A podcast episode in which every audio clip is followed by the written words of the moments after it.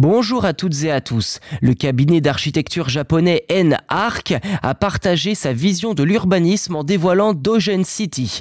Contrairement à d'autres concepts similaires développés au cours des dernières décennies, ce cabinet d'architecture propose une vision personnelle qui tente de se concrétiser dans un futur de plus en plus réaliste. Ici, on s'éloigne de l'image des mégalopoles où vivrait la majorité de la population mondiale. Dogen City serait une petite ville sur l'eau délimitée par un anneau d'un diamètre de 1,58 km et d'une circonférence de 4 km.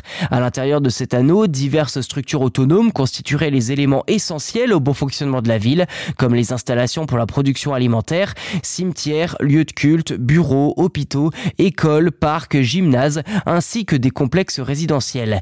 Ville flottante pourrait accueillir jusqu'à 10 000 résidents permanents ainsi que 30 000 visiteurs en simultané. Tous seraient protégés des tsunamis et des intempéries par l'anneau extérieur qui agirait comme une barrière contre les éléments. Il convient de rappeler que Dogen City est conçu dans un pays exposé aux catastrophes naturelles et préoccupé par l'élévation du niveau de la mer, le Japon, tout comme de nombreuses grandes agglomérations situées sur le littoral pacifique. De plus, un tel ensemble se doit d'être autosuffisant, notamment en combinant l'agriculture urbaine, les panneaux solaires, les éoliennes modernes et les systèmes de recyclage des eaux usées. De plus, les concepteurs ont choisi d'immerger les centres de données gérant l'ensemble du complexe en mer afin qu'il soit refroidi naturellement.